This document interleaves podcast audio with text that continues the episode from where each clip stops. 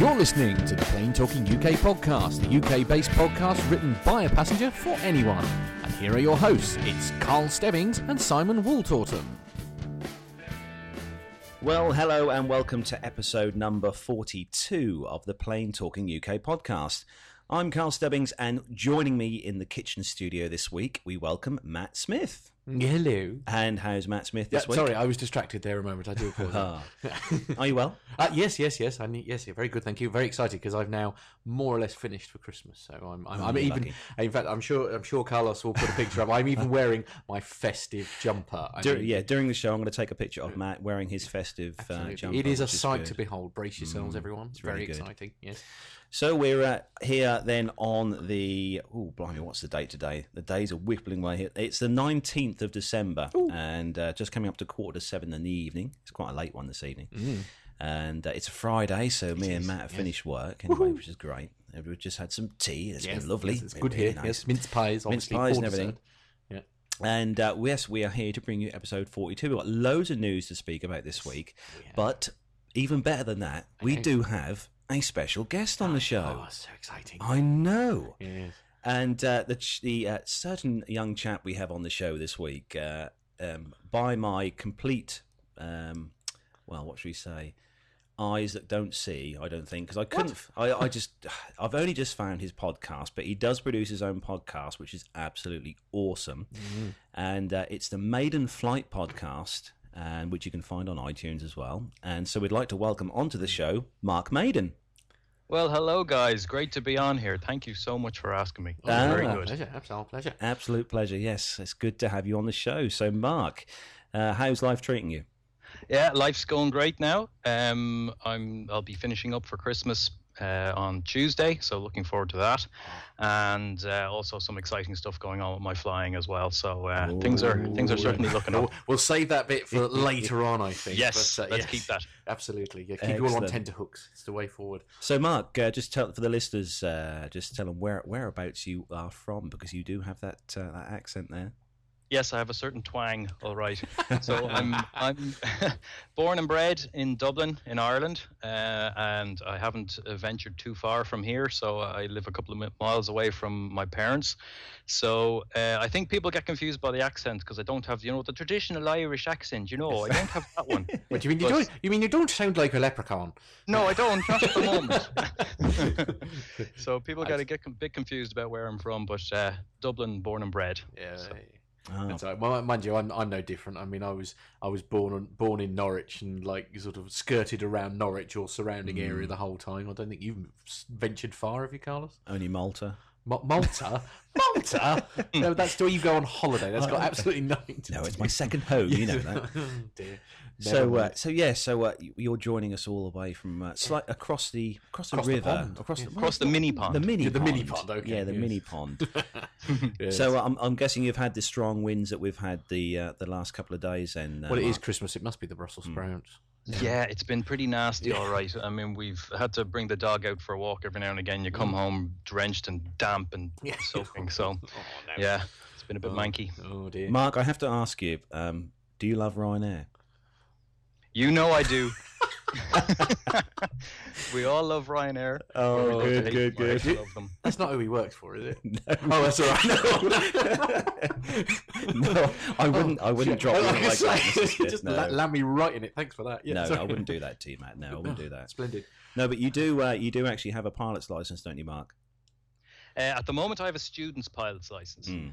So, uh, obviously, a certain amount of privileges come with that, but very little at the moment. So, so, so, Um, so it, it just explain what, what to, to me, obviously, the, the novice who knows nothing about planes and stuff. What's the what's the difference between? Uh, I mean, obviously, it's a, I suppose, it's it's sort of like leading up to it. But what what is um what is the difference between that and a main pilot's pilot's license? Yeah, so in order to fly solo, in order to fly uh, a plane solo for the first time, you need to have a student's pilot's license. Right. Okay. So um, you have to get to a certain uh, amount of hours. Okay. Your instructor has to sign you off. Yeah. you have Yeah, to do your medical, Yeah. so that uh, so that at least you're, they know that you're uh, you're fit to fly. Yeah.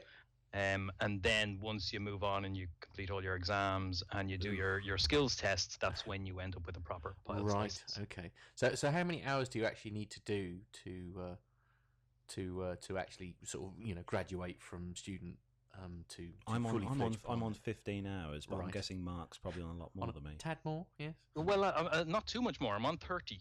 Ah, So um, I'm probably about halfway through. The minimum you have to have is 45. Right. Mm. Uh, but traditionally, uh, in this part of the world, it tends to be 60, 70, 80 that Right. people have before Okay. they, they go for their, their skills test. Ah, cool. So I'm knackered just thinking about it. Just, yeah, a long way to go yet. I know. Carlos, I yeah. know. Okay, Right. well, Yeah, we'll- don't, we'll- don't think about the money. No, no, no, No, absolutely. no, just, no. yeah, pretend that, that, that yes, just, that's just, just, nonsense. don't, just don't tell the wife. No, Okay. no, no, no. Um, she doesn't oh, listen to this. Does she? No, she doesn't. No, thank God for that. Yeah. okay, the joint account gets a hammering. Right, Um, good, right. yes, Um, we're, so we're going to kick off the show then, as we always do each week, with our rundown of the weekly news from around the world and the UK. So, if you're ready, Matt, Uh, yes. and are you ready, Mark? Big time. Right, let's go.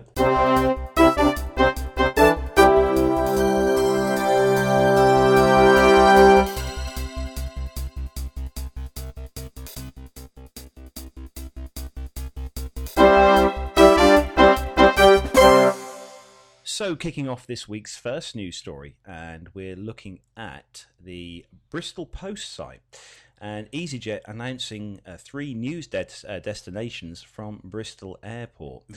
Budget airline EasyJet has announced it's uh, to fly to three more destinations from Bristol Airport next year. As reported in the Bristol Post, the airline has targeted Lulsgate as one of its most important destinations outside London. Really, Bristol. With the addition of three new routes, EasyJet now flies to more than 50 destinations and is still on the lookout for more routes.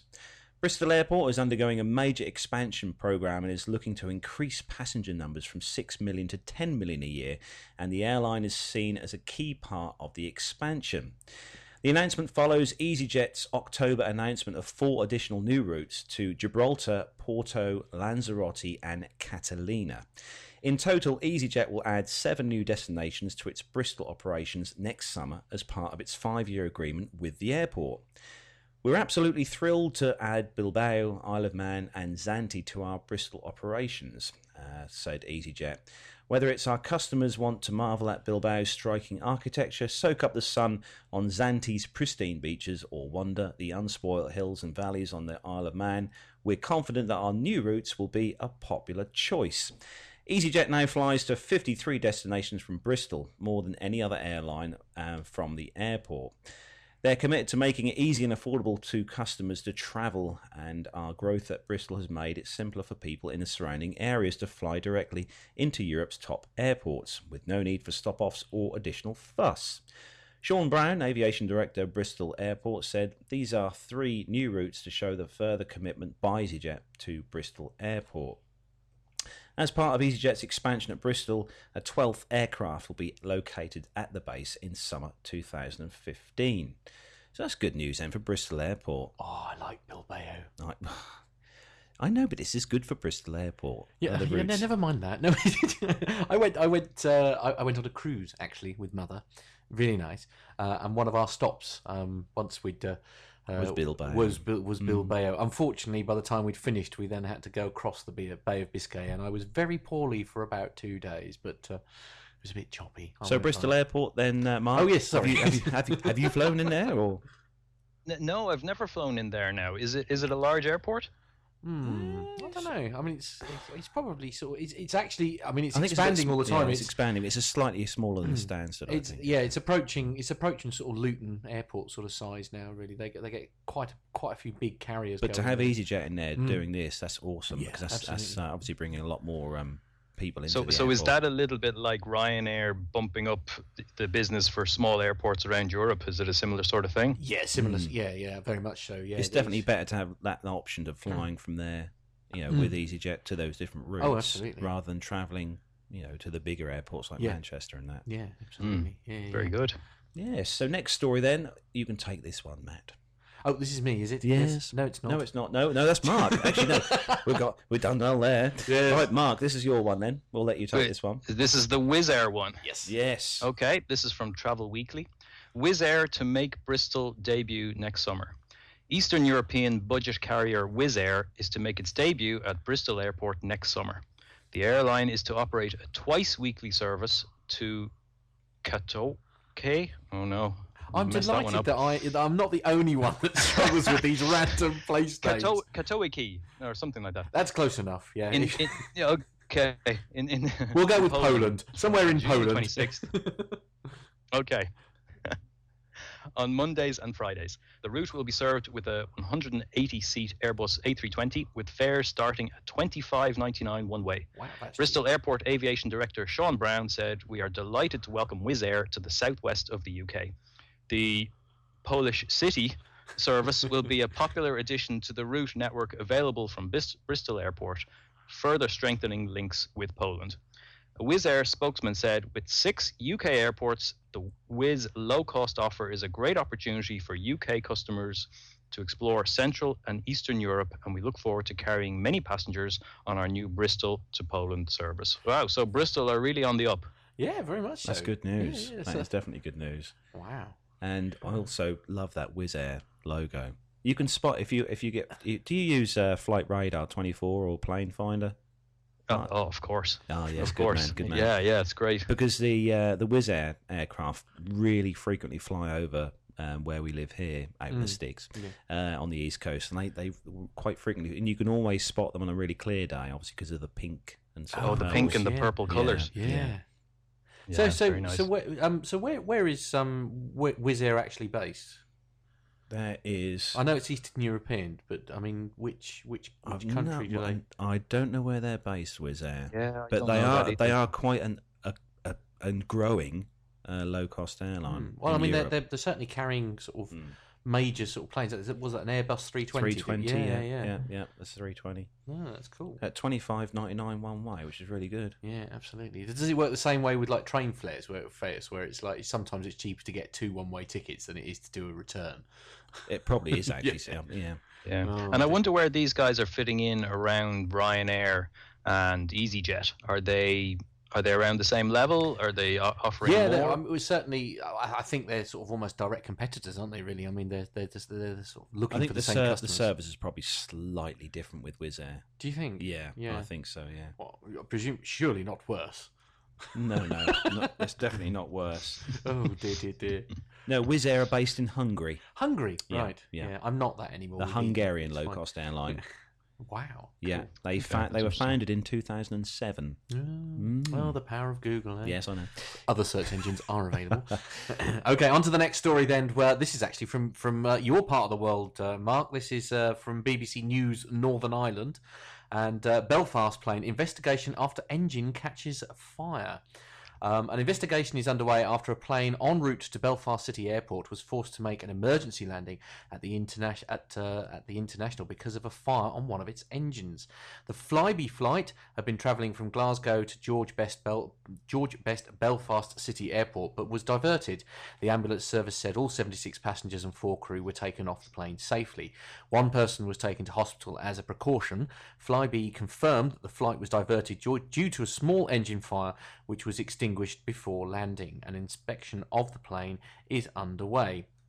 Mr. Oliver, who was on the BE 130 flight, said some passengers noticed the fire about halfway into the flight.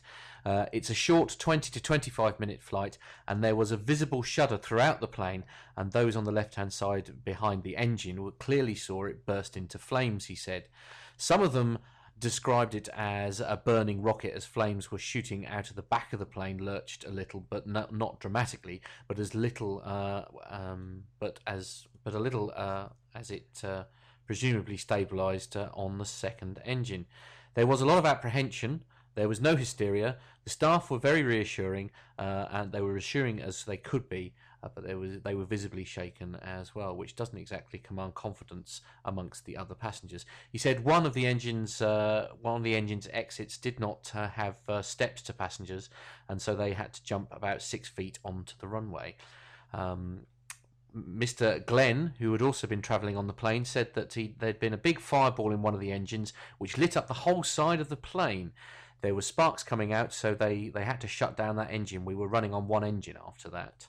So this is it's not really um fantastic uh, Can you? I mean, how how- is it? Is this sort of thing common? I mean, because these are jet engines, aren't they? So they're No, the, these uh, these are are these turbo prop? prop. Yeah. right. Okay. Well, yeah, they're tur- they're they're Oh, yes, yeah. turboprops, but they're essentially jet engines. Mm. Yeah. They, they work they work the same way. They just have a propeller Yeah. on the front, Cool. and and I guess they're. I mean, it's not unheard of to have engine fires and Yeah. uh, stuff like that. So there is a lot of training that goes into um, preparing pilots for for things like that. So I think it's interesting that they said that, you know, there was no hysterics or anything like that. Nobody running up and down the aisles panicking, crazy. yeah. Like uh, you know, they, they they train for that sort of thing. Wow. The uh, the aircraft in, in question was a Bombardier Dash Eight or Q series right. uh, turboprop airliner, Okay.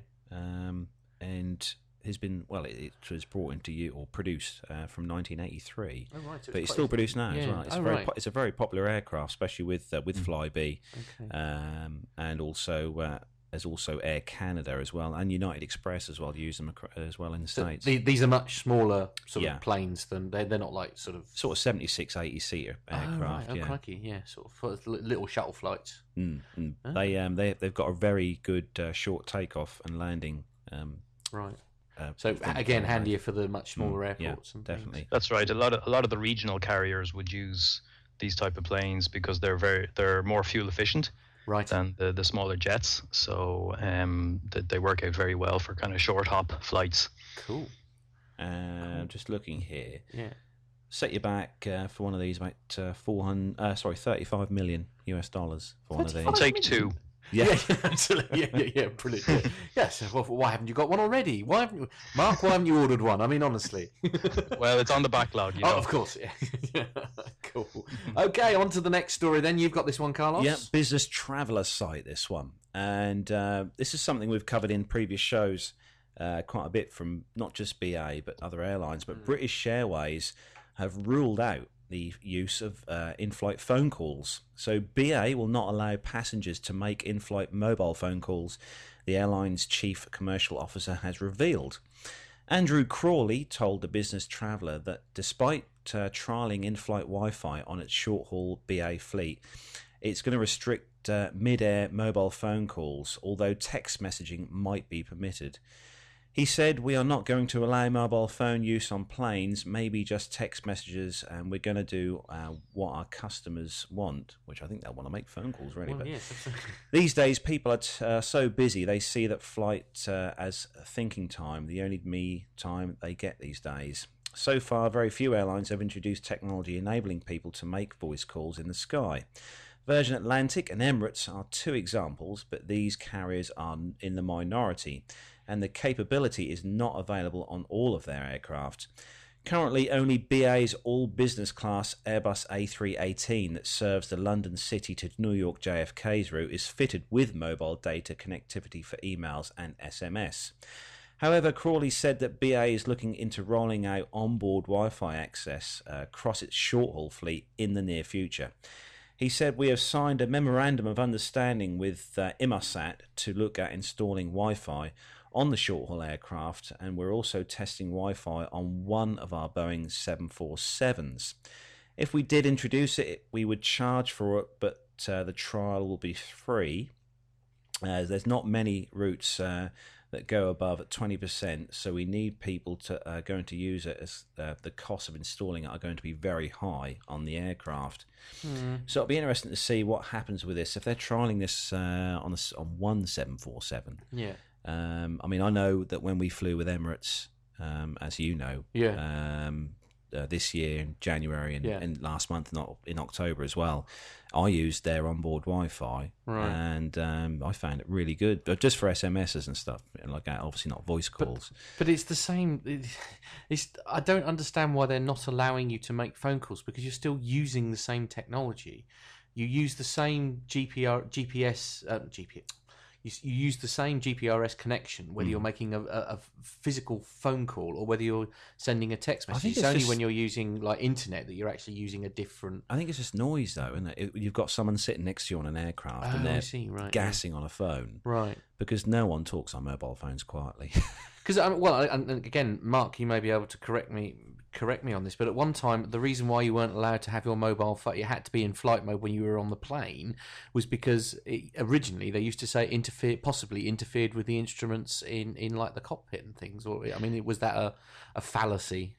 Yeah, I think that was one of those old wives' tales that nobody could confirm or Yeah. deny. Yeah, So, um, you know, I think there was probably a few cases where something funky happened in the cockpit, Yeah. and somebody happened to be using a phone in the cabin at the same Yeah. time, and Right. they they kind of thought, "Oh, here we need to just stop this because we're just worried about something happening." right. But I think they've kind of since then decided that you know there's no real evidence that that it does affect um, affect the instruments in the cockpit. But I think I think Carl, what you're saying there is probably right that people just don't want people yab- yabbering Mm. away on the Mm. phone Yeah, sitting hadn't thought of inside them. that, That's yeah. probably more the issue. yeah, But but but then again, you could always do that with a data connection. You could Yeah. use you know you could use Skype if you yeah, want on the true, phone. Yeah, Yeah. yeah. So I mean, uh, Emirates they do give you the option with the control that you have. You pull Mm. out from the seat in front Mm. of you in in economy Mm. that you can swipe your credit card, Card. and you can make a voice call, but it's using their. And what- um, what's that about? service. Fifteen pound a minute? I Yeah. don't know. I, I I wouldn't like to think how much that make I suppose, I suppose also, I mean, when when when mobile phones um, started to come out, because I mean, digital mobile phones came out very very quickly. I mean, analog phones themselves didn't exist for very long, and of course, when when they first started to come out, I mean, I suppose a lot of the equipment was much more analog, if you like, in, in the aeroplanes themselves. So I mean, maybe maybe the, the the old analog systems that we're using to sort of communicate with the plane were perhaps more susceptible to to interference, perhaps than than. Have you had any experience yourself, Mark, with using uh, onboard Wi-Fi with uh, with an airline?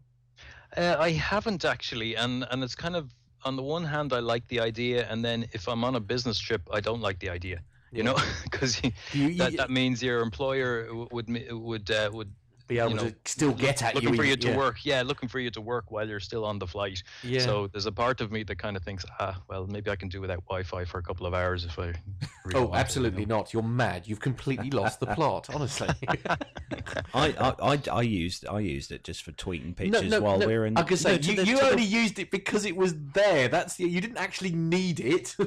No, I must admit, po- they Emirates did give it to us for free. oh, did they? Yeah. Ah, well, then you yeah, have to use it. In October. They, they gave it. Yeah, on the way home, they gave us it for free, which is really good. Ah. So the next story then uh, is for you to take, Mark.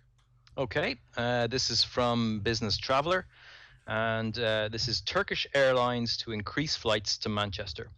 Turkish Airlines services between Istanbul and Manchester will increase from next next spring. The carrier currently flies twice daily to Manchester.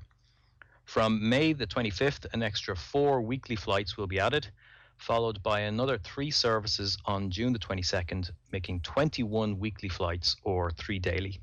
New daily service uh, TK 1491 will take off from Istanbul at uh, 20 30 hours and land in Manchester at 2240, while returning service TK 1492 will depart Manchester at quarter to 12 and arrive in Istanbul at 5:40 in the morning the next day. Ersin Engen, the airline's general manager at Manchester Airport, said the new flight is scheduled to depart Manchester at 23:45 to give additional seamless connections to Eastern Europe, parts of the Middle East, and key domestic destinations within Turkey. Travelers using the new TK 1492 will be able to reach some cities before noon. He added, in 2014, we saw passenger numbers increase by 18% from January to August compared to the same period in 2013. Outside of London, Manchester is the biggest UK airport, serving almost 22 million passengers a year to reach more than 200 destinations worldwide. Over the summer months, these numbers are expected to soar as residents of Manchester and surrounding areas embark on their summer vacations. So this is interesting that um, some of these Middle Eastern car- um, carriers are coming more into into hubs in the UK and Ireland. We've noticed a similar thing in Dublin where uh, Emirates and Etihad are upping their routes here because I think they see these cities like Dublin and Manchester as good hubs to jump off to other places. So Mm. it's interesting to see. Yeah, that, that yeah. Well, the Same with Emirates and all these, these, these the, the carriers like that. The bigger carriers are going into these kind of smaller airports, smallish airports, Yeah. But it is just bringing a lot of traffic into the UK, which is great. I Mind you, you can't really call Manchester a small airport anymore, really, can you? I mean, it's a- as No, big. no, no, no, no. I mean, it's as big as Stansted now, isn't it? I mean, it's uh, it's. Uh, I, I remember, as I say, I think I said once before. I remember going into the. Uh, they were one of the first to have a, a proper viewing gallery, weren't they? Actually, in Mm. Manchester, and you could you could sort of almost be at the same level as um, as air traffic control, and you could watch all the planes coming in. and Days of taxiing, viewing yeah. galleries. Ah, Blimey, yeah. they, those were the Oh, good yeah. days. Do you, uh, do Emirates fly into um, to Ireland then? Mark, do They know? do. They fly into Dublin, and they have recently uh, doubled the amount of flights in every week.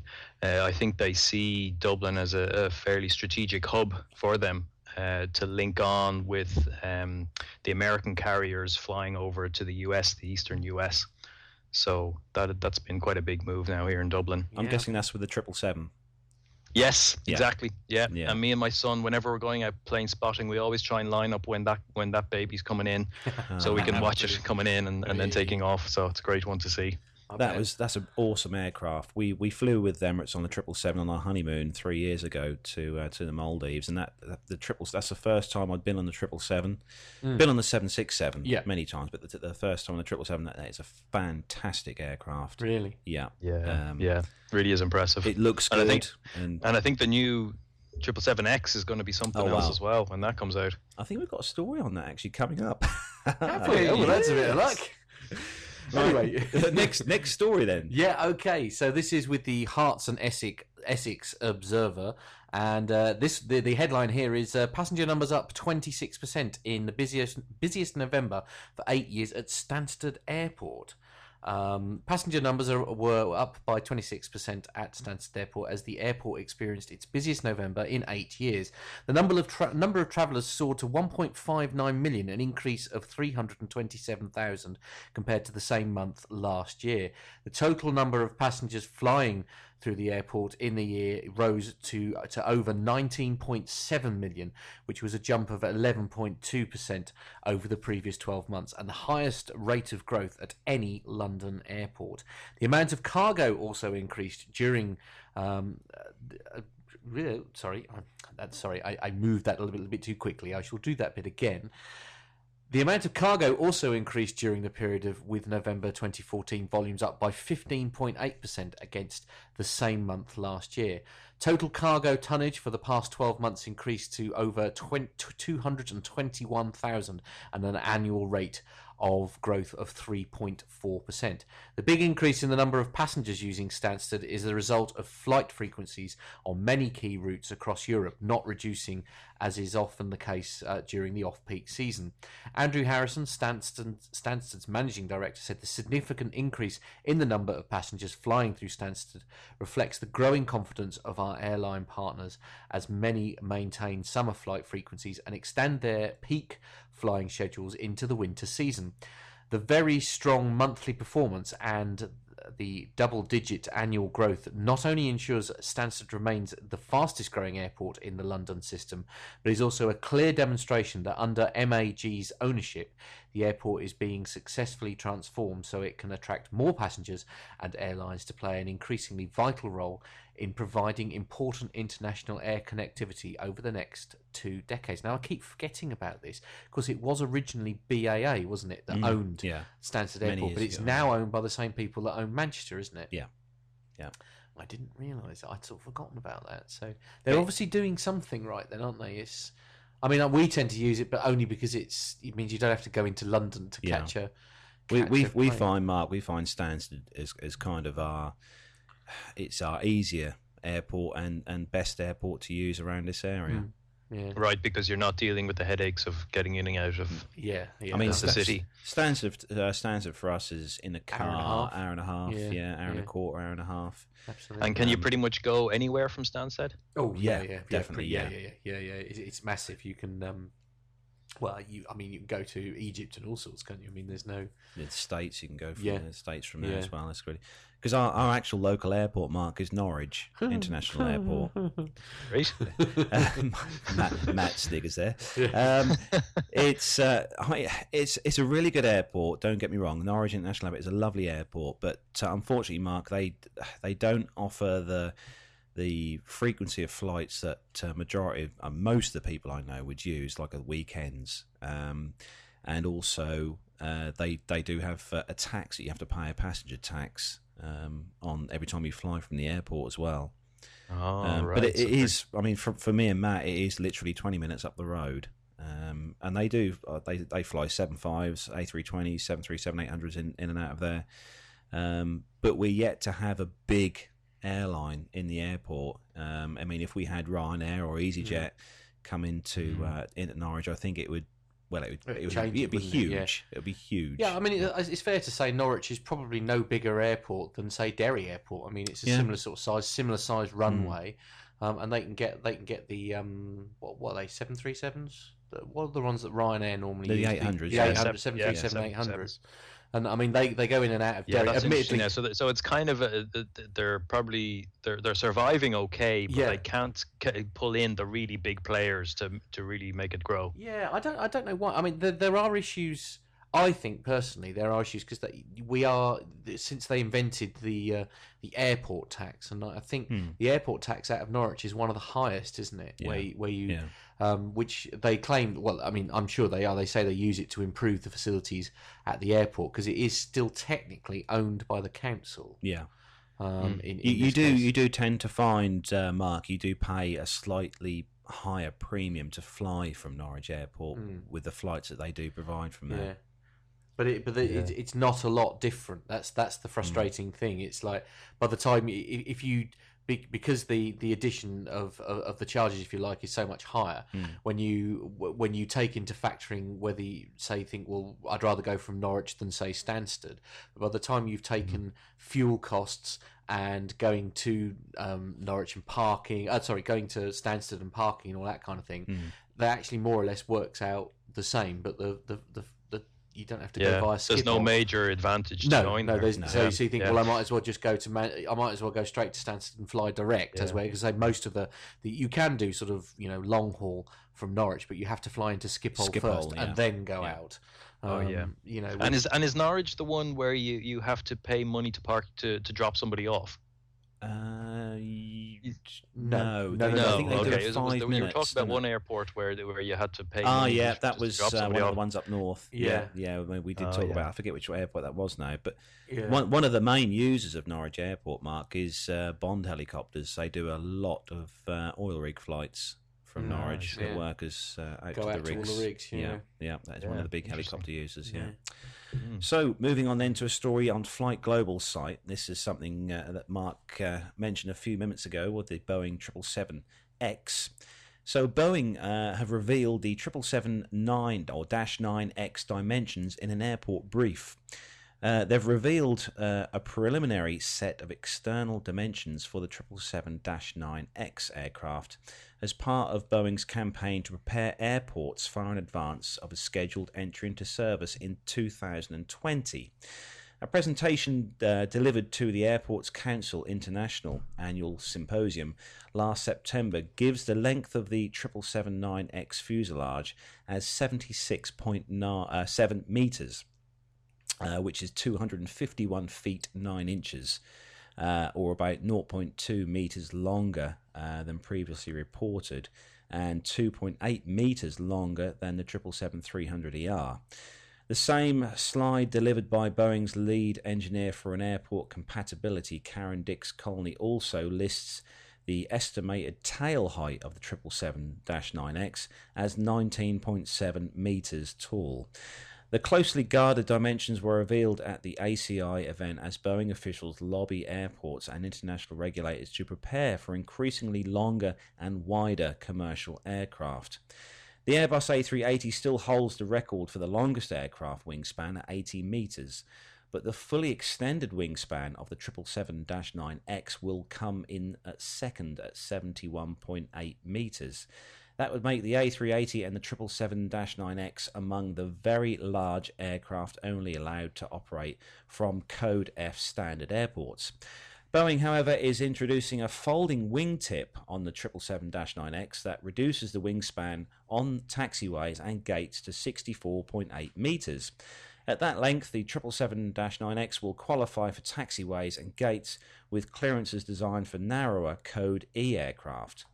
But that change will not address uh, all of the regulatory issues on takeoff roll. The 777-9X wingspan will be fully uh, extended to ICAO Airport Classification Code F dimensions.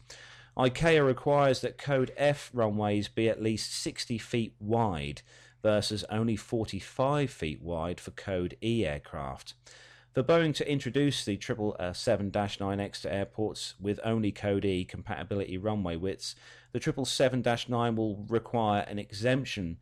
Uh, Boeing notes that ICAO approved a similar exemption request to follow the 747-8 to operate on Code E rated runways.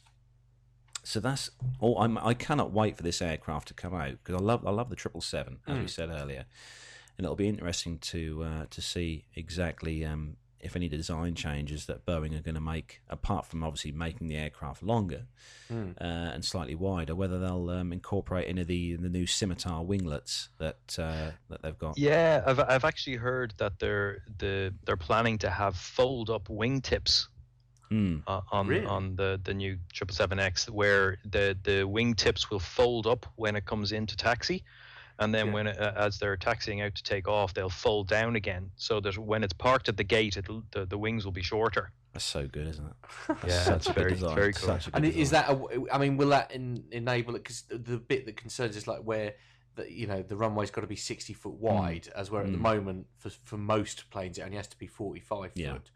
I mean, will will that solve the problem, or is it the actual landing that it requires the the wider wider I? I, I think it's all to do with fuel efficiency, and Right. you know they're going to have new engines on them, and Yeah. and I think just just for aerodynamics and everything, they're Yeah. they're going to make it the wings longer.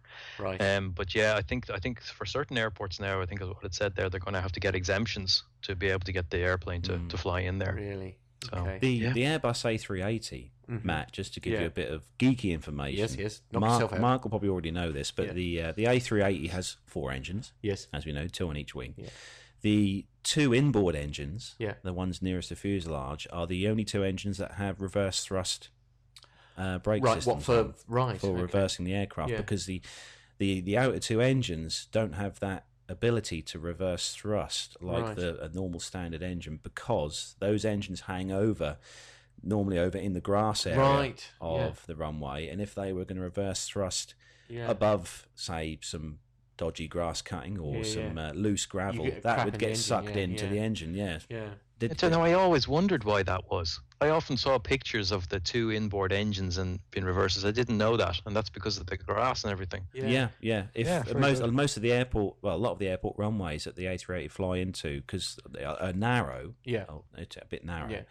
So, like we said, if they do, if they did have those two outboard engines reverse thrusting, it would just suck literally anything, that's lying that on that. within it. Yeah, yeah. yeah. Yeah, small children, anything. Yeah. But Oh, no, dear. right. So, moving on to the next story, then, Mark, you're going to take this one. Uh, sure. This is from uh, Flight Global, and it's SpiceJet grounded as fuel companies cut supplies.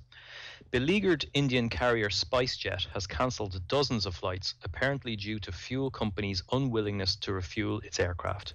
Oh. In a pair of tweets, carrier chief operating officer Sanjeev Kapoor has apologized to passengers for the disruption and pain caused to the, due to the stoppage of fueling of our flights by the oil companies. He adds that the carrier is working to resolve the issue. He says the carrier owes fuel suppliers $2.2 million, but that it spends, oh, hang on, that was Indian 140 million, but that it spends Indian uh, 30 billion on fuel annually. Wow. Kapoor's comments come amid major flight cancellations on the Mhm. part of the carrier, which have been widely reported by Indian media. There are also rampant social media reports about the grounding of flights and also predicting the imminent failure of the carrier. The departures page of New Delhi's Indira Gandhi International Airport website previously listed a number of cancellations for the carrier, but these appear to have been removed. According to the site, the next SpiceJet flight, SG 2625 to Jaipur, will depart at 10 past 6 local time. Meanwhile, the website of Mumbai's international airport shows several flight cancellations although a few flights this evening are listed as being on time. Flight tracking website, one of our favorites, Flight Radar 24, show, shows a lack of SG tagged aircraft in the air.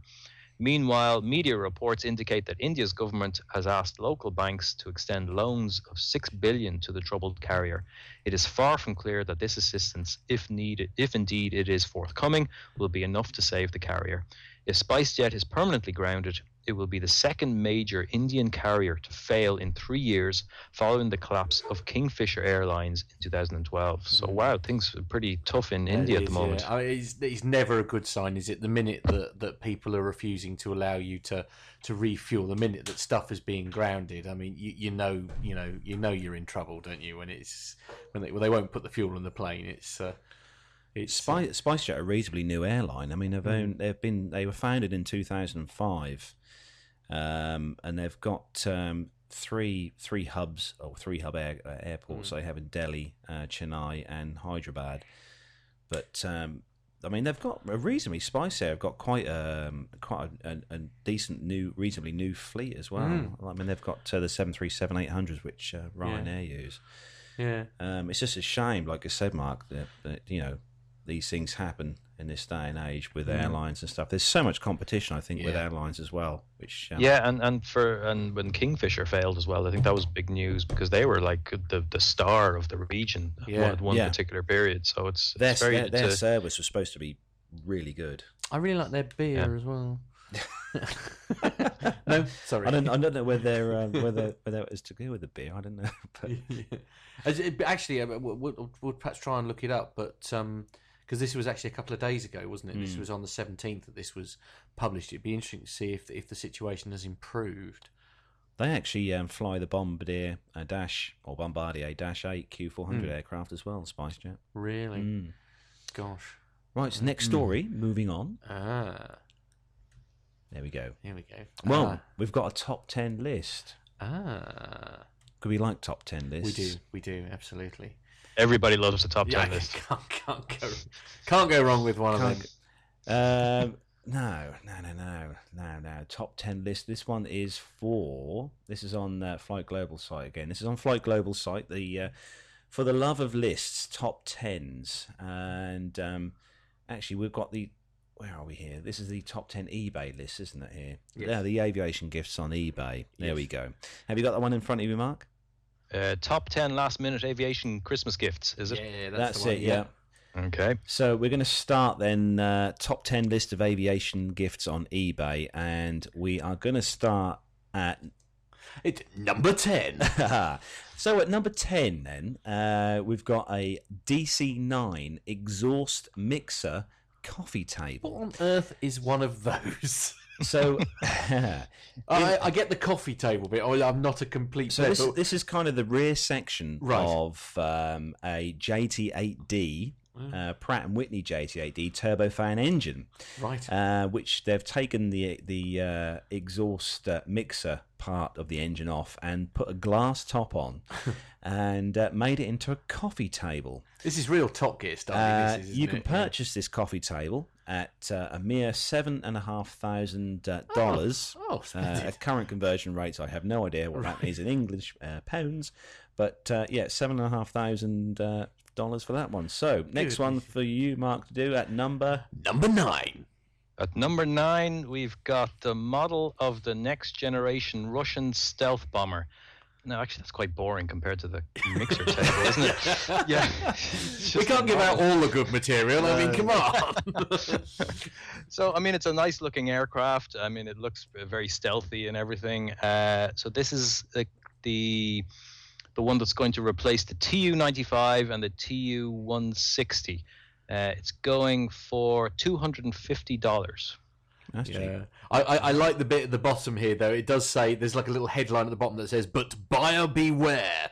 Russia have not yet revealed the actual design for the new bomber. Based on statements by Russian industry and military officials, the design of the airframe was finalized last April, followed by the engine more recently. So you're buying this model for two hundred and fifty dollars, but it may not actually be the one that is released. So that, that's that's that's what we like to hear in a top ten, isn't it? It's a bit sketchy.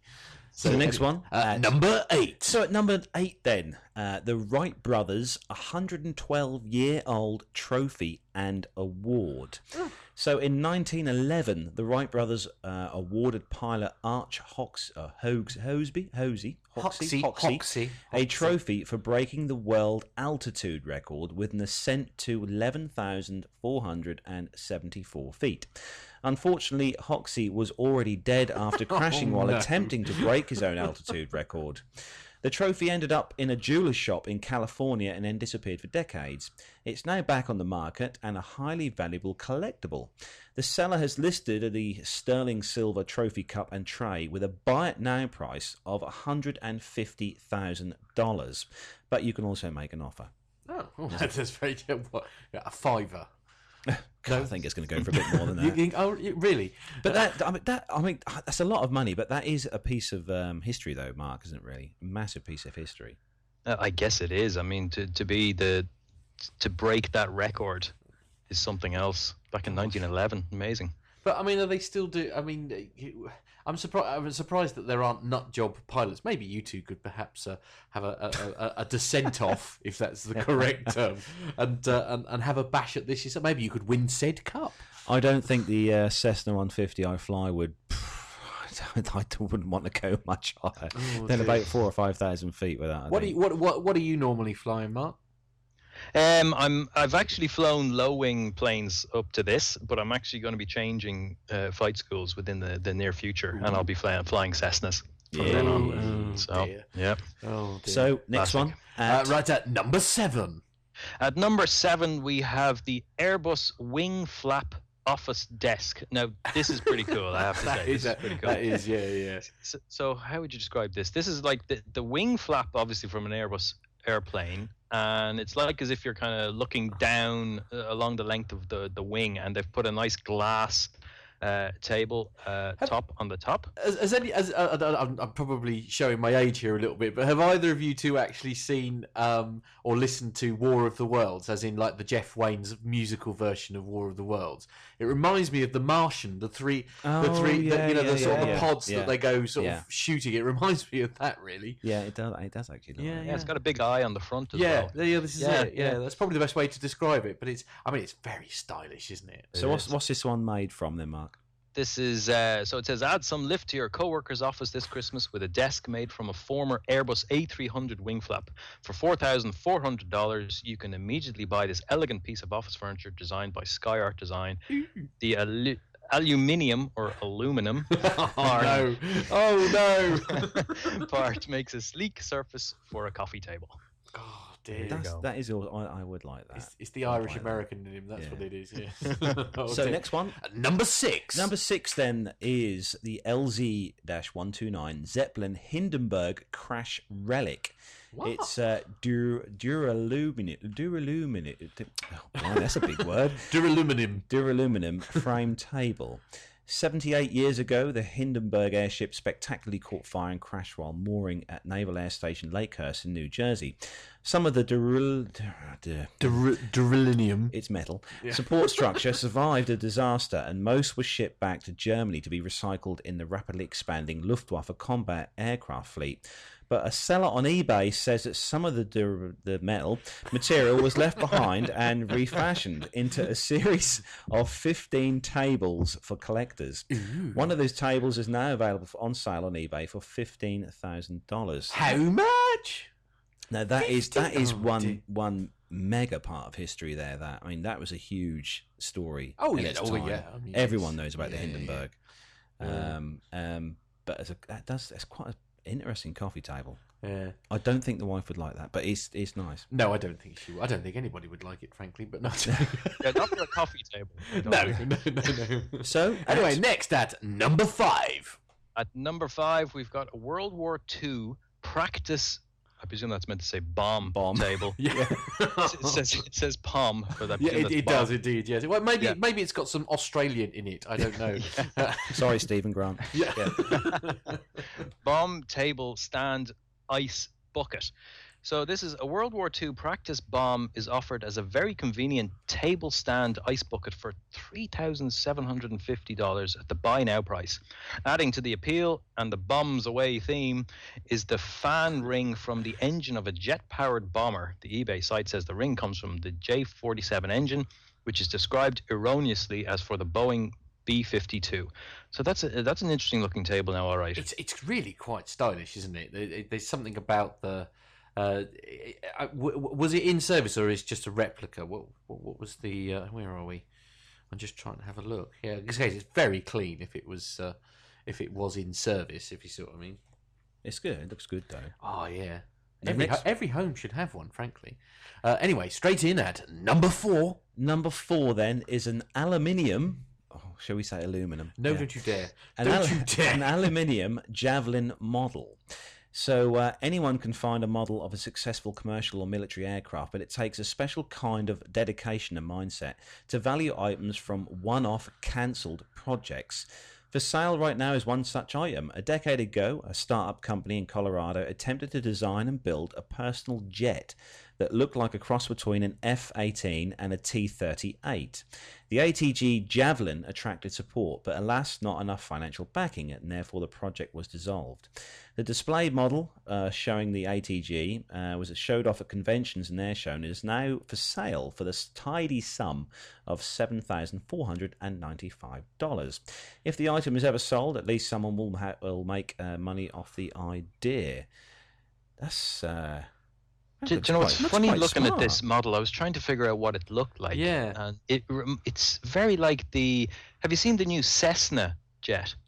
No, I haven't, Mark. Oh, But I'll Cessna, have to look Yeah, now. You Google Yes. that one immediately. Yes. Yeah, yeah. Cessna have, have produced a, a new. Um, I think it's a, like a, a training a training jet for air forces. Um, and it looks very similar to that. It has the kind of the classic sort of F-18 sort of look to Yeah, it. it does look a bit Oh, like that, but it looks like cockpit. It's like it's just one ginormous cockpit. Look, where Yeah. the engine's kind of just uh, slung underneath there somewhere. But... yeah, yeah, classfully. Yeah. so next then at Uh, number three. At number three, we have the Centrifuge Flight Motion. Sorry, I'll, let me say that again. Centrifuge Flight Motion Simulator. Wow. Oh my goodness, this is a big centrifugal thing that you put in, in your garage. Yeah. Give the gift of fully immersive flight simulation this Christmas. This particular item, two centrifuge flight motion simulators offered for a total of 6.8 million, is, is not Wow. for the most frugal shoppers. no. But the but the opportunity to simulate up to 9G loads in the privacy of your garage, assuming it's Oh, large enough, No. could tempt What are you trying to do to me? Honestly. oh, there's Your friends, your friends can join the fun by filling the six pods in each of the two simulator systems. Wow. That is so cool. blimey, That'd have to be one hell of a garage, though, wouldn't it? it I would mean- have to be a good garage. But then, yeah. to be honest with you, if, if you can afford to buy it for six point eight seven five You'd have a million big dollars, garage. you'd have a very large garage. You'd certainly have somewhere to put it. I would hope. But you know these things that you put people in to check the, uh, how how they can handle G. I mean, they're very uncomfortable things to be in. I Yeah. couldn't see myself jumping in this every single day in the garage and giving it a whirl. it's, it's just one of those things you've just got to own, though, if you're absolutely plain nuts. if the wife's wife's uh, annoying, you just sling her in the pod and. Oh, I am blast. so playing this. She bit to doesn't. your She doesn't listen to the Yeah. show, so it doesn't matter.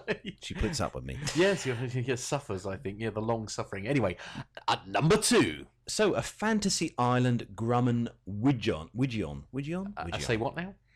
God, these are hard today. Yeah.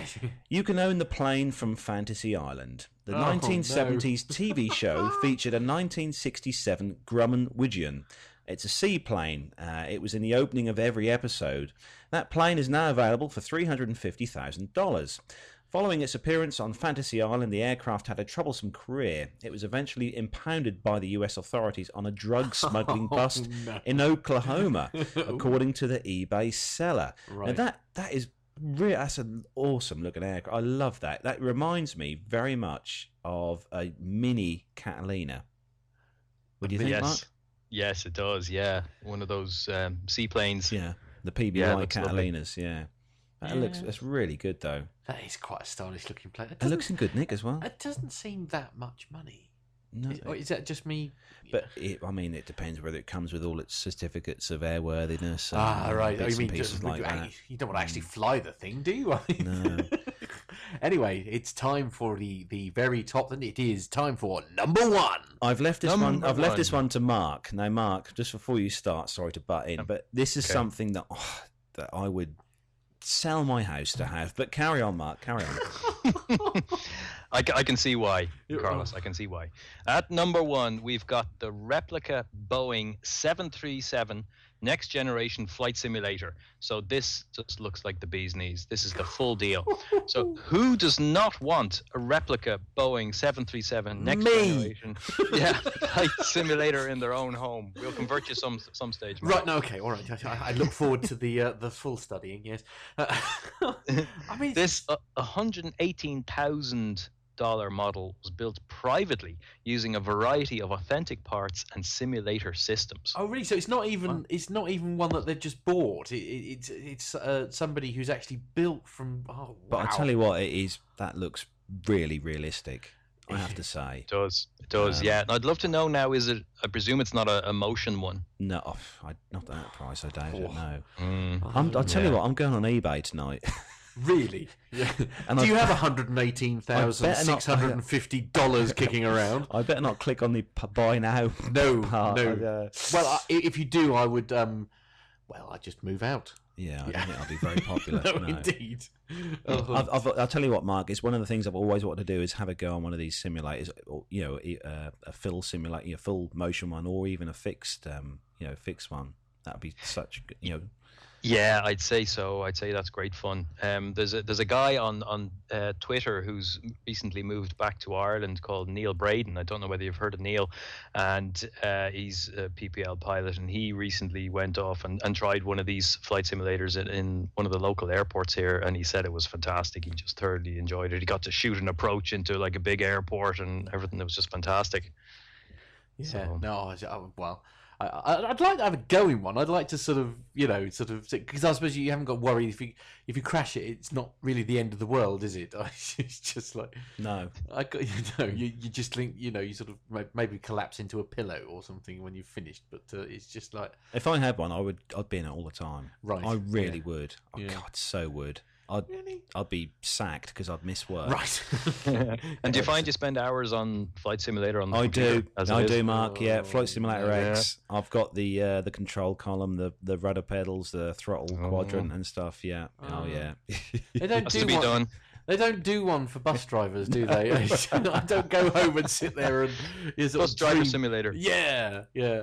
Perhaps there's an app for that. Probably, I dare say there is these days.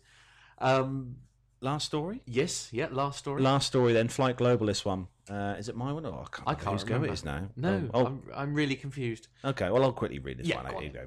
So, Airbus validates Sharklet retrofit for older A320s. Airbus is expecting to produce uh, 20 Sharklet wing type retrofit kits monthly, with the first to be completed in the second quarter of next year. The airframer says its A320 retrofit program has been validated and the process finalised following a demonstration exercise. This exercise, conducted in Cardiff with a real aircraft, enabled Airbus to optimise the embodiment sequence, the airframer adds. Airbus says the effort included fuel and wing alignment certification tests. Some 3,500 A320 family jets can potentially benefit from the kits, which allow the standard wing fences to be replaced with the Sharklet wingtips, improving the fuel burn.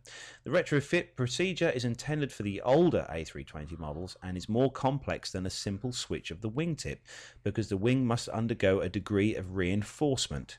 Airbus says the backlog for the kits is growing and they've been ordered by customers in all regions. Wow. Wow.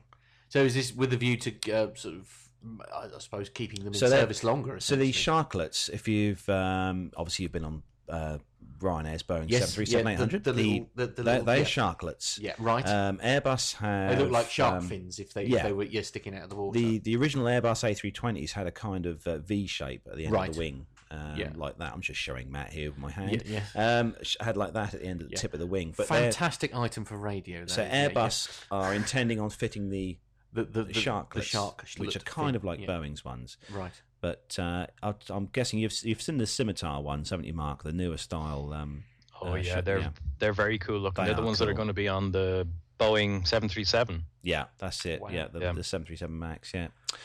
Yeah, So- most of this is just going over the top of my head.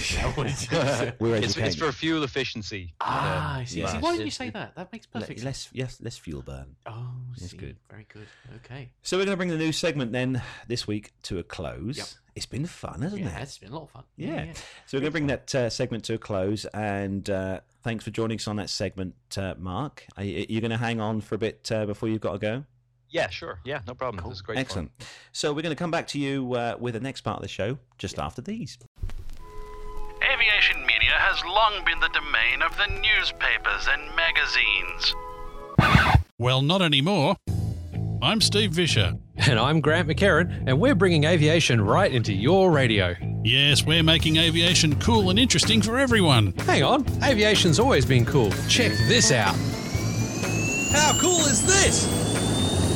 Grant, Grant, turn that down. Here at Plane Crazy Down Under, we've got pilots, engineers, air traffic controllers, industry leaders, even politicians dropping by to talk to us about the amazing world of aviation right here in Australia and occasionally in New Zealand as well. Wow, that's cooler than I thought, mate. Find us at planecrazydownunder.com, on iTunes, or lurking about on other people's podcasts just like this one. We've got crazy accents and lots of great aviation content. And we promise not to talk about the cricket. No, never. Not the cricket. Quack, quack, quack, quack. what is cricket, anyhow? Something we win a lot. Oh, there we go. Oh! Yes, we had that explanation on the last show, didn't we, We did, to yes, what the cricket was about. We Yes. did uh, get a reply from uh, St- um, Steve and Grant from the PCDU uh, help desk. Oh dear. so, Mark, uh, as we said, you're joining us and uh, as you do your own podcast as well, uh, the Maiden Flight podcast, which I've listened to, which is awesome. Thank, thank so, you. uh, again, thanks for joining us on the show. So, Mark, tell us a bit about uh, how it all started for you, uh, for you and your um, your aviation career. Yeah, yeah. So, um, I mean, I, I as far back as I can remember, I I just always wanted to fly. I can't actually remember the time when I said I want to fly. It was just always in me. Um, we were very blessed as a family to be able to go off on holidays uh, to the Med, as we did back then. Yeah. Yeah, and uh, so. Oh man, I think I looked forward to the, the airplane flight almost more than the holiday, you know. And I used to count how many times I'd been on a plane I like, and are, you, things and- like are you and Carl like brothers or something? This is. I, I, I, I'm hearing exactly the same story. It's quite Yeah, bizarre, a Mark, because this It's is a bug. reading just like me. So. yeah, yeah exactly so and and the interesting thing is is that you know people often talk about how you know kind of life gets in the way. I mean that kind of sound, sounds almost Yeah. negative. I don't mean it in a negative way but you know no. life just moves on. Yeah. and i didn't get to do the flying when i was younger. And you know the the love of airplanes and the desire to do it just never went away. And uh, it, for me it's not even a case that I, I want to go flying. It's actually that I, I have to.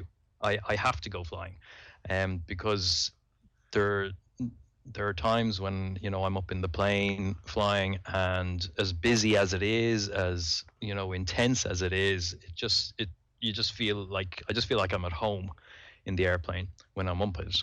So a couple of years ago, um, myself and my wife just had a good chat about it, and she's been incredibly supportive, which is wonderful.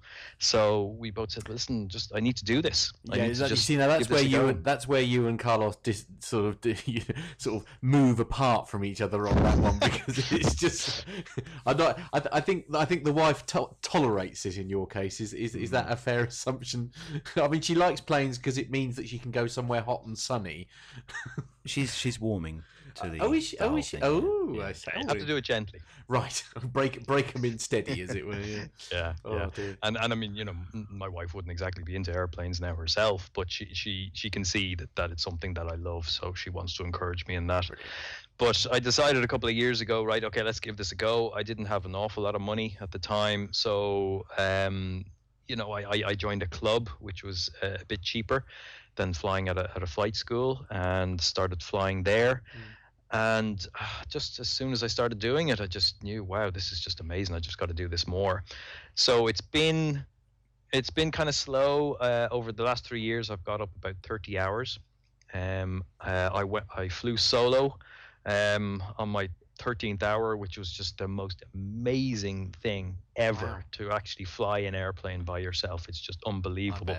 Um, Carlos, are you getting close to going solo? Yeah, I've just I passed me medical exam or medical sorry medical uh, a couple of weeks ago, and uh, I think the my instructor's intending on getting me to sit my air law exam because until I pass my air law exam, uh, they won't uh, let me fly solo. Oh, right. Is that that's is that something in the UK you have to do?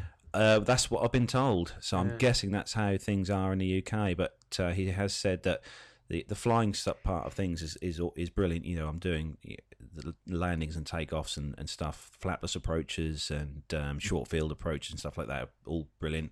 And it's just literally I need to sit the air law exam before I can, uh, you know, go fly so my first fly, solo flight.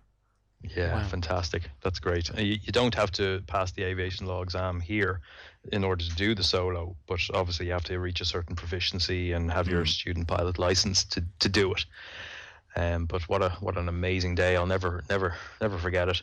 And and and the the solo flight does that? I mean, do you have somebody in there with you? It's just that you happen to be fully, or are you literally on your No, own? you're, You're, You are literally, on your, own. Oh So my God. you know you do what's So called take uh, off, ta- circuit. yeah, yeah, you do a circuit, which uh, Matt is where you, you, you take off. You you you do kind of like a square. You, Yeah. you fly around the, the airfield and then Yeah. you come back in.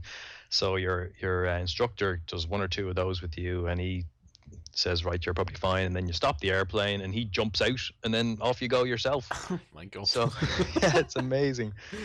But um, it's amazing actually though how when you're when you once you get up off the ground, um, and obviously the plane jumps up off the ground a lot quicker because it's it's lighter. Um, but you know all everything that you've done, all your training that you've done up to that just kicks in, and you hardly even notice that kind of there's nobody there because I mean leading up to your solo.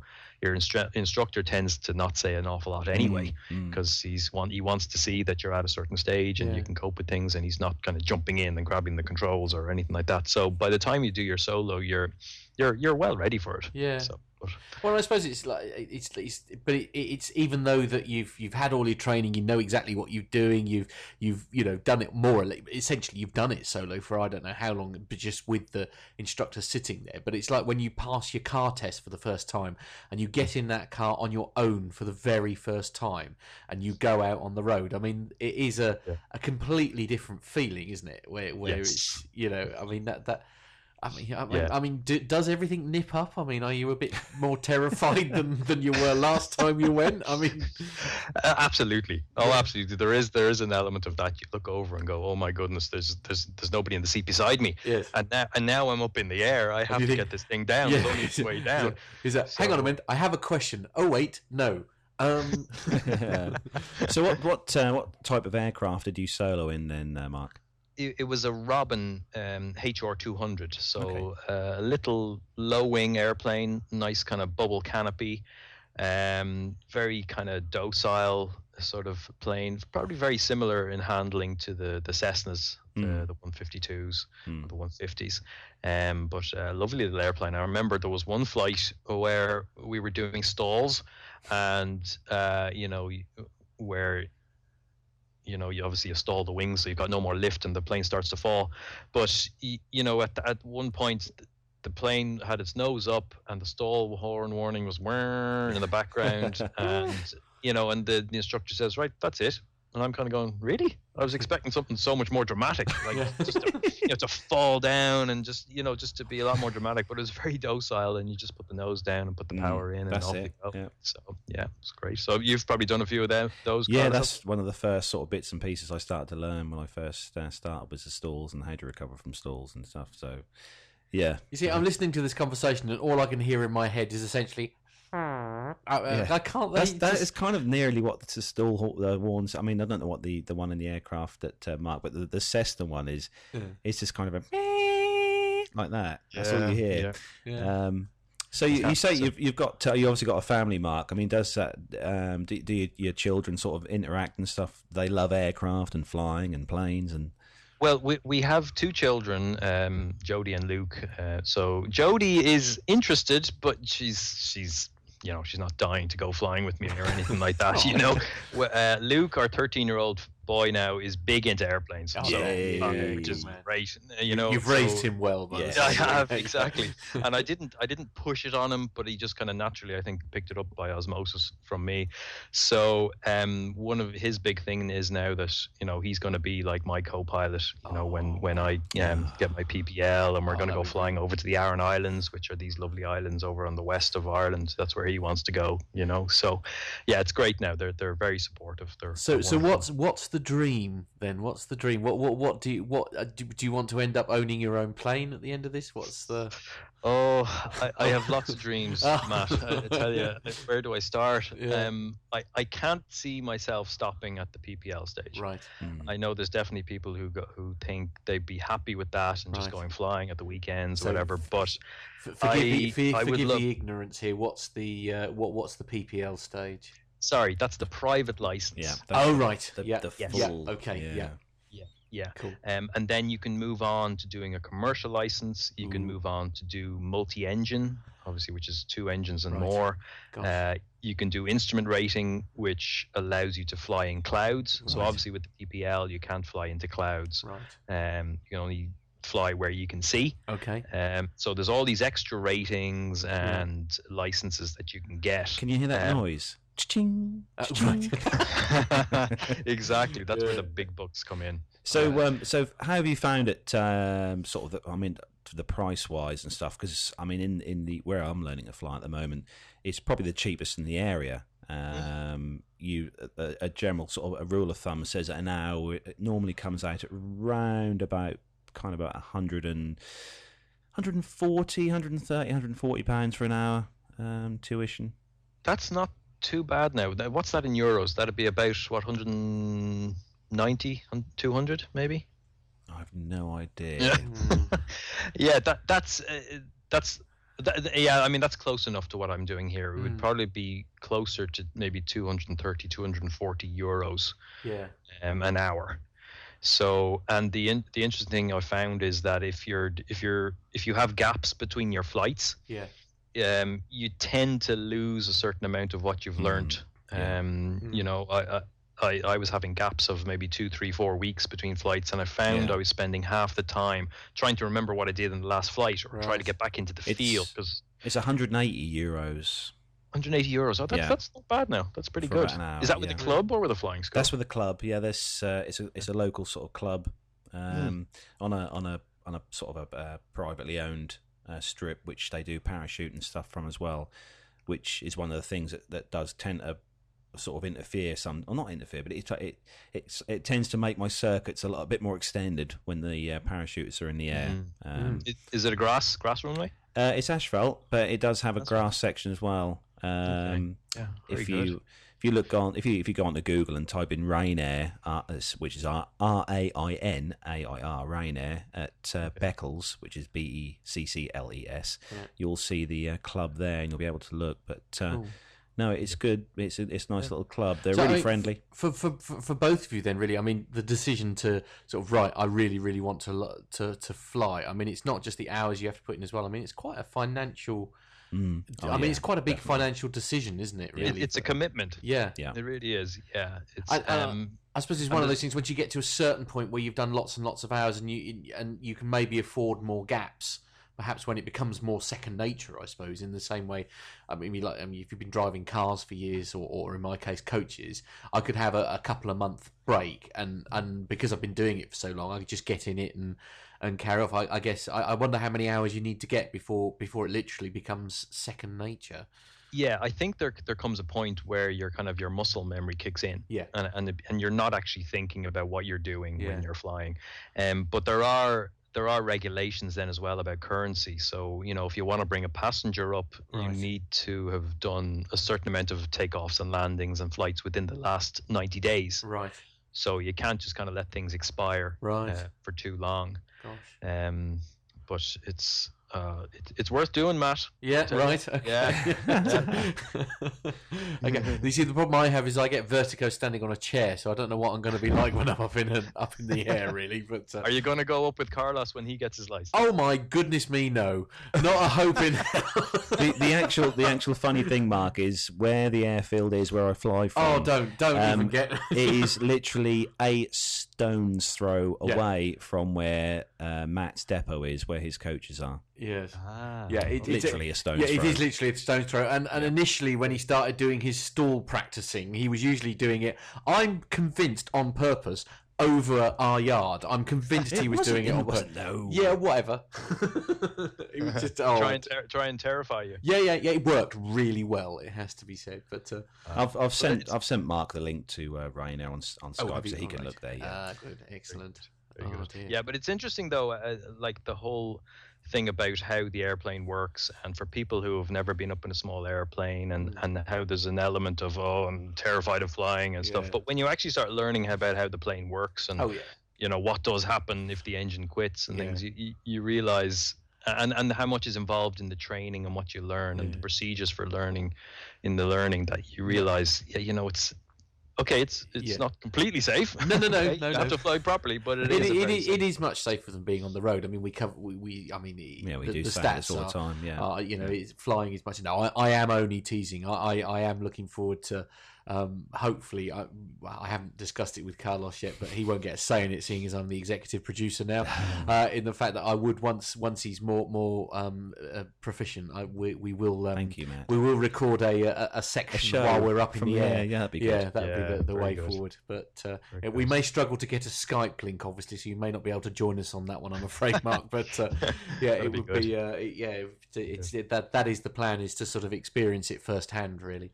So, Mark, as we as we talked to earlier, we were saying about uh, the podcast. How did that all come about for you? Then the actual, you know, the podcast side of things. Did you sort of think, well, we, I need to produce this for for people? Yeah, well, it was interesting because uh, I was listening to so many podcasts, and I was listening to you know ones about flying, you know, the Student Pilot Journal, and uh, there was lots of other ones about flying, and obviously there was the Airplane Geeks and and Plane Crazy Down Under, and I was thoroughly enjoying them, and I actually. I think got to the stage where I was nearly feeling guilty for enjoying so many of these great podcasts, and and I wasn't contributing some way. That you know um, these guys you know, like yourselves, I think it's amazing how you guys manage to produce a podcast every week.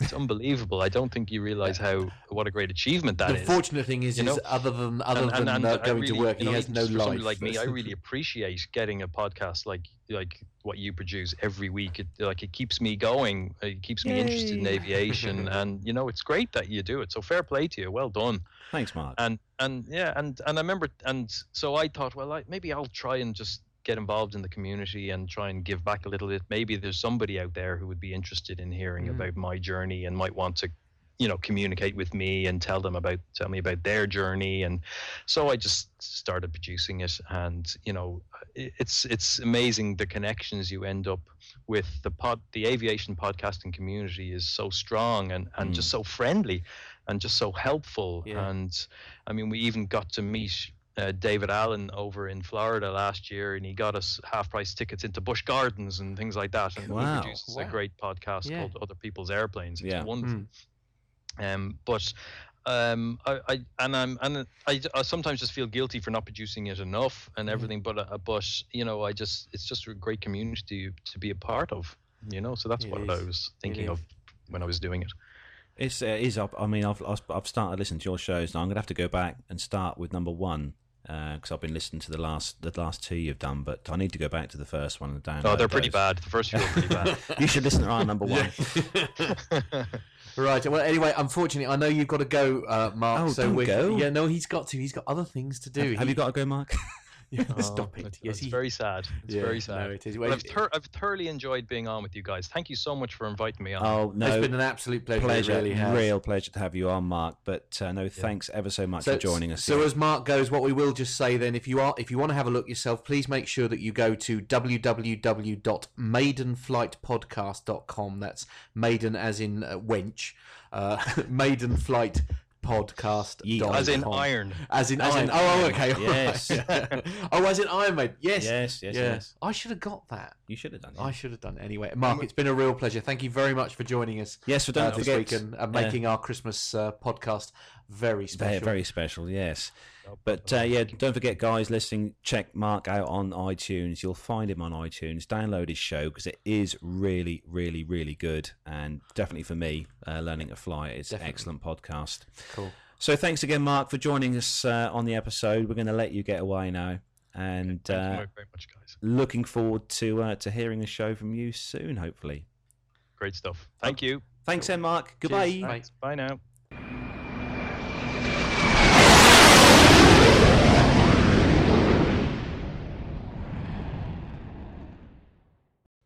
Right, so we're going to kick off uh, the next segment of the show. Then we're going to do some a few bits of military news. We've got only a few bits because we are we're running short of time, aren't we, Matt? We certainly are now. Yeah.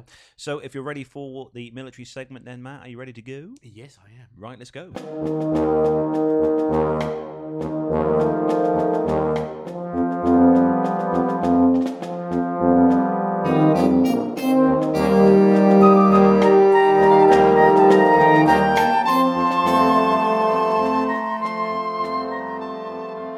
So with some military news, then uh, Matt, do you want to take the first story? Yes, I will. This is from flightglobal.com, uh, and it, Germany receives its first A400M airlifter.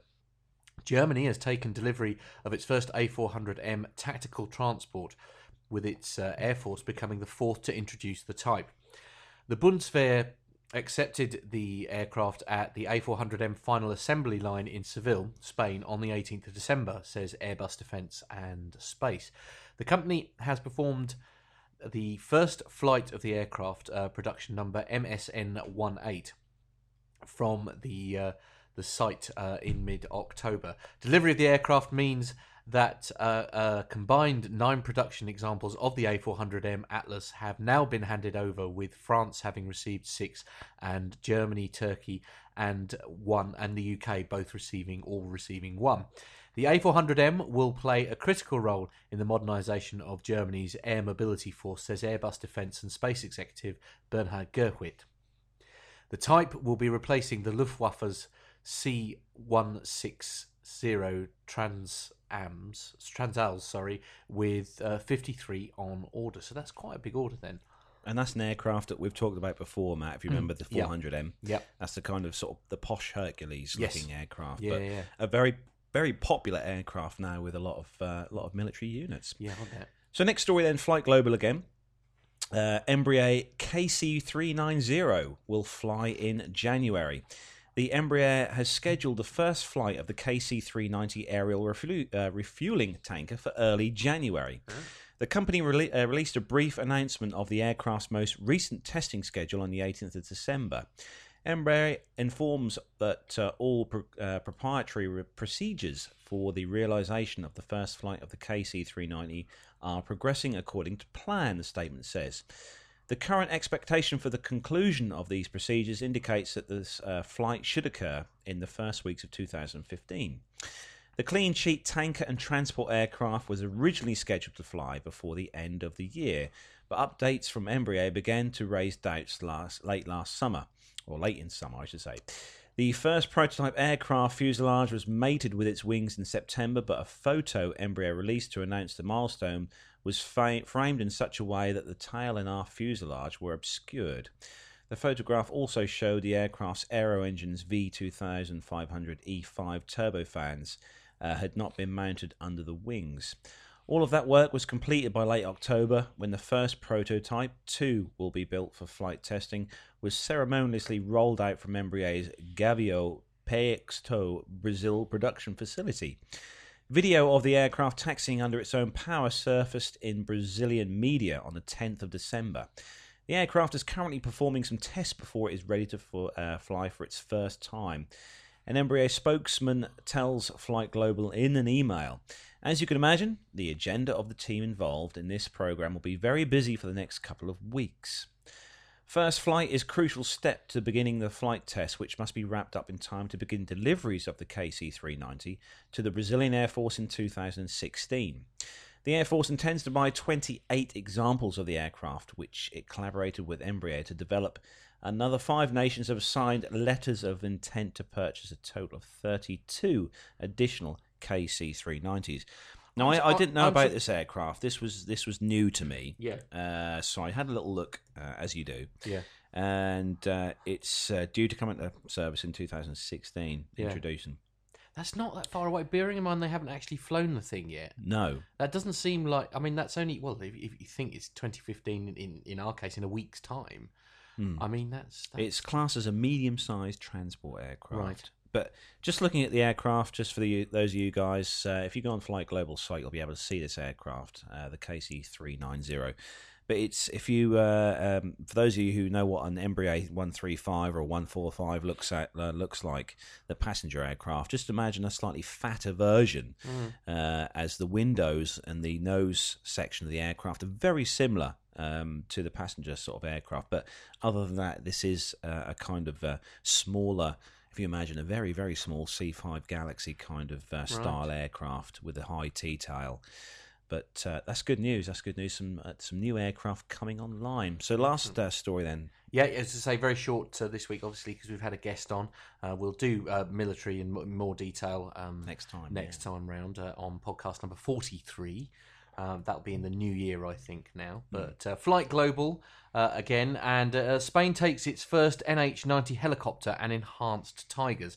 Spain has received its first NH Industries uh, NH90 troop transport helicopter, part of its reduced order or for 22 of the type, handed over at the Airbus helicopters plant in Albuquerque uh, which assembled the helicopter, the NH90, is also the 50th to be re- received by an operator this year, a record annual delivery total for the program. In all, the NHI consortium, comprising of Airbus helicopters, Augusta, Al, Al, Augusta. Augusta, Westland, and uh, Fokker, he says, saying that very carefully, uh, has now delivered 229 of the 11 ton rotorcraft, with operators having accumulated some 80 80,000 flight hours. Madrid in 2006 initially ordered 44 of the TTH variant.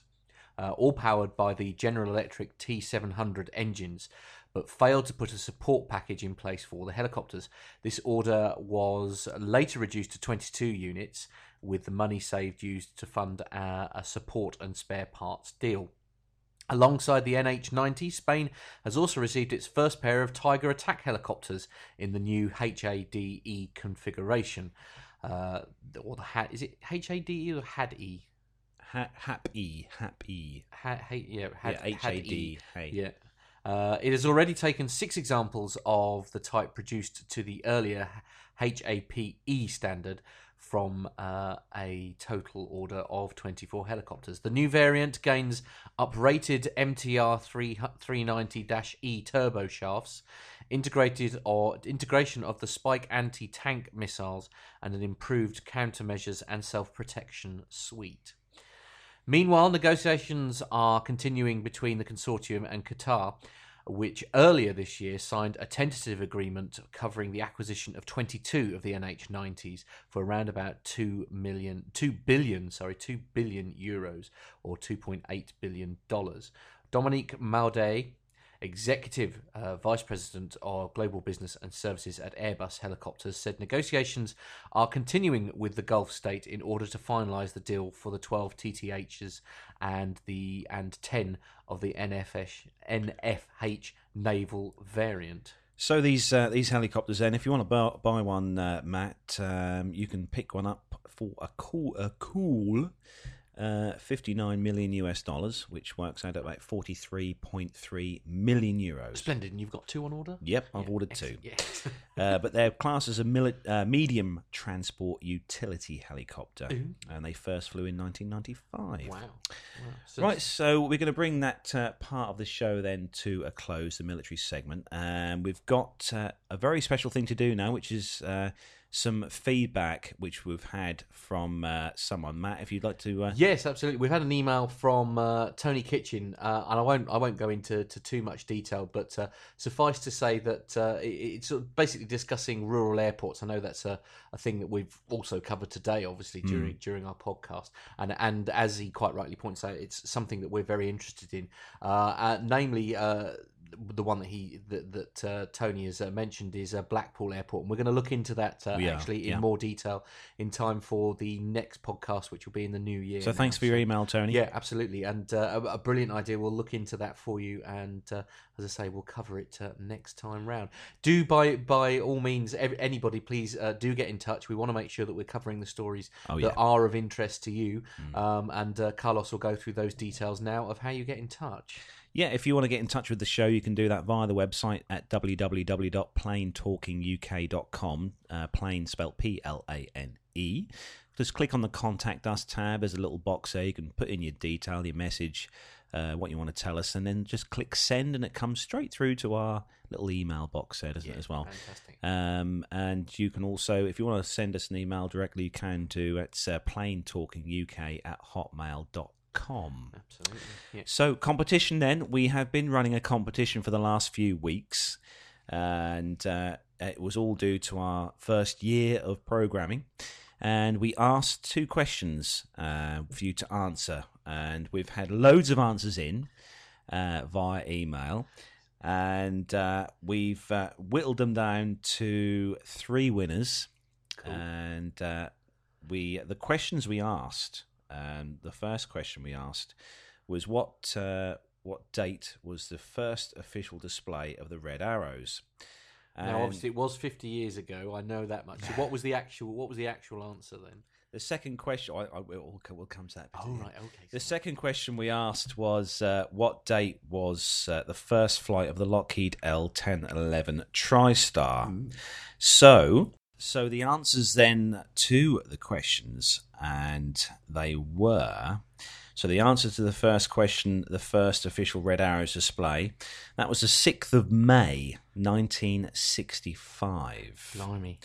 And the answer to the second question, the first flight of the L1011 TriStar, that was the 16th of November, 1970. Blimey. Yeah, my favourite aircraft, a Yes, TriStar, yeah. uh, obviously. So we put our uh, answers into our magical randomizer hat uh, on very expensive pieces of paper. I think it's the first time you've used a printer in about ten years, isn't it? Yeah, Well, yeah, I know. It's, it's Not not uh, unless you're printing a book. That is. very classy, I tell you. We, we, we do everything uh, in, in millions of pounds here. Oh, So then, our winners for the competition then. So our first winner, the first prize winner, and uh, this winner will get uh, a Plane Talking UK T-shirt with a lovely embroidered Plane Talking UK logo on the front, and it's all it's also on the back. of The the uh, Plane Talking UK logo is printed on the back as well, which is really good, awesome, and a calendar as well for 2015. Always good to have a calendar. So the winner of the first uh, prize is Jennifer Parkinson. So Jennifer got those answers right, and uh, Jennifer, if you could uh, get in contact with us, uh, we've got uh, two sizes available. Uh, only two, unfortunately. We've got uh, large and extra large. So if you'd like to get in contact with us, we are going to send you an email to uh, let you know you've uh, won and uh, we'll get those sent off to you in the post, which should be well, it should be probably after Christmas now. The time they I get through the postal so, service. Yes, yes, yes. We're, So- we're now well past our uh, sort of last Yes, posting date. yes. So well done, Jennifer Parkinson. well, well done. done. So the second uh, second prize winner then, uh, who will also get a T-shirt, um, Mm. lovely T-shirt, um, is Zach Hayden. Now, Zach, you got those answers right as well. So well done, Zach Hayden. Um, congratulations, you've got a lovely T-shirt. So if you'd like to send us your details, we'll get that T-shirt off to you as well. But I will be emailing you as well to let you know you've won. So the third prize winner then, and uh, we're going to send off a, a T-shirt as well. To there's a third prize as well. that's good. good, it? yeah. We're going to send you off a T-shirt as well. So actually, the third prize winner was who we've just been talking about. Oh no! uh, so well done, Tony. Uh, Tony. Ah, fantastic. uh, yes, you've uh, Tony. You've won uh, Tony Kitchen. Was it Kitchen? Yes, was yeah, it? yeah. Yes, Tony Kitchen. You've also won uh, the uh, prize as well. So well done, Tony. If you'd like to uh, get in uh, contact us with us as well, uh, we'll email you as well to let you know. And uh, you'll have a T-shirt winging its way to you. So congratulations to our winners. Woo! Yeah. Yeah, well done, well done. Have a Merry Christmas, won't you? Indeed. And uh, perhaps as well, uh, once the T-shirts do uh, whittle their way to our winners, perhaps they could take a photo of themselves wearing the T-shirts. Ah, the mandatory selfie. yeah, the selfie, a selfie of you wearing the T-shirts, and we can put those, um, with your permission, kind permission, on uh, our Facebook page uh, for everyone to see, which would be awesome. Indeed. Okay. Okay. Well, I think we're more or less out of time. we I'm are afraid. out of time yet. Matt's It's been a got very to go busy little show. It has been a very busy show. Thanks again uh, to Mark Maiden for coming Yeah. on the show. Don't forget you can find his podcast, the Maiden Flight Podcast, on iTunes and uh, download his podcast. It's really, really good. Yeah. It's very informative Yeah. and uh, makes for brilliant listening. So that's it then for episode number 42 of the Plane Talking UK podcast. Don't forget, find us on Facebook and, uh, and follow us on Twitter as well. We're on there. And uh, send us uh, send us your messages as well. And what we mustn't forget to do, of course, is say have a very, very Merry Yes. Christmas Have- and a Happy New Year. Yes, have a very merry merry Christmas and and uh, happy New Year to all our listeners. Thanks for listening to us throughout the year. Um, you know this uh, we've really enjoyed doing the show. Matt's obviously come in um, Late. and Late arrival Late usual, arrival. yes. Uh, but Matt's come on, you know, to help us with the show and that. And uh, thanks for coming in, Matt. we Um, have it's lovely to have lots on. and lots of good things planned for 2015. Yes, so make do. sure you stay stay following our link because, Yeah. uh, as I say, we're, obviously we're rapidly approaching um, air show season We are. again, Yeah, and it'll be soon. Big big ideas planned for that. Yeah. Um, so yeah, do please make sure you keep listening. But yep, thanks ever so much to all our listeners. Yeah, you're excellent, and don't forget to, to also when you're downloading through uh, through iTunes to uh, leave us a little review on iTunes. Just uh, say hello, and uh, that'd be really great. So that's it then from the kitchen studio for this week's episode, And indeed this year. Then for this for this year, Yeah. we'll be back in the new year uh, with our episode at the beginning of January.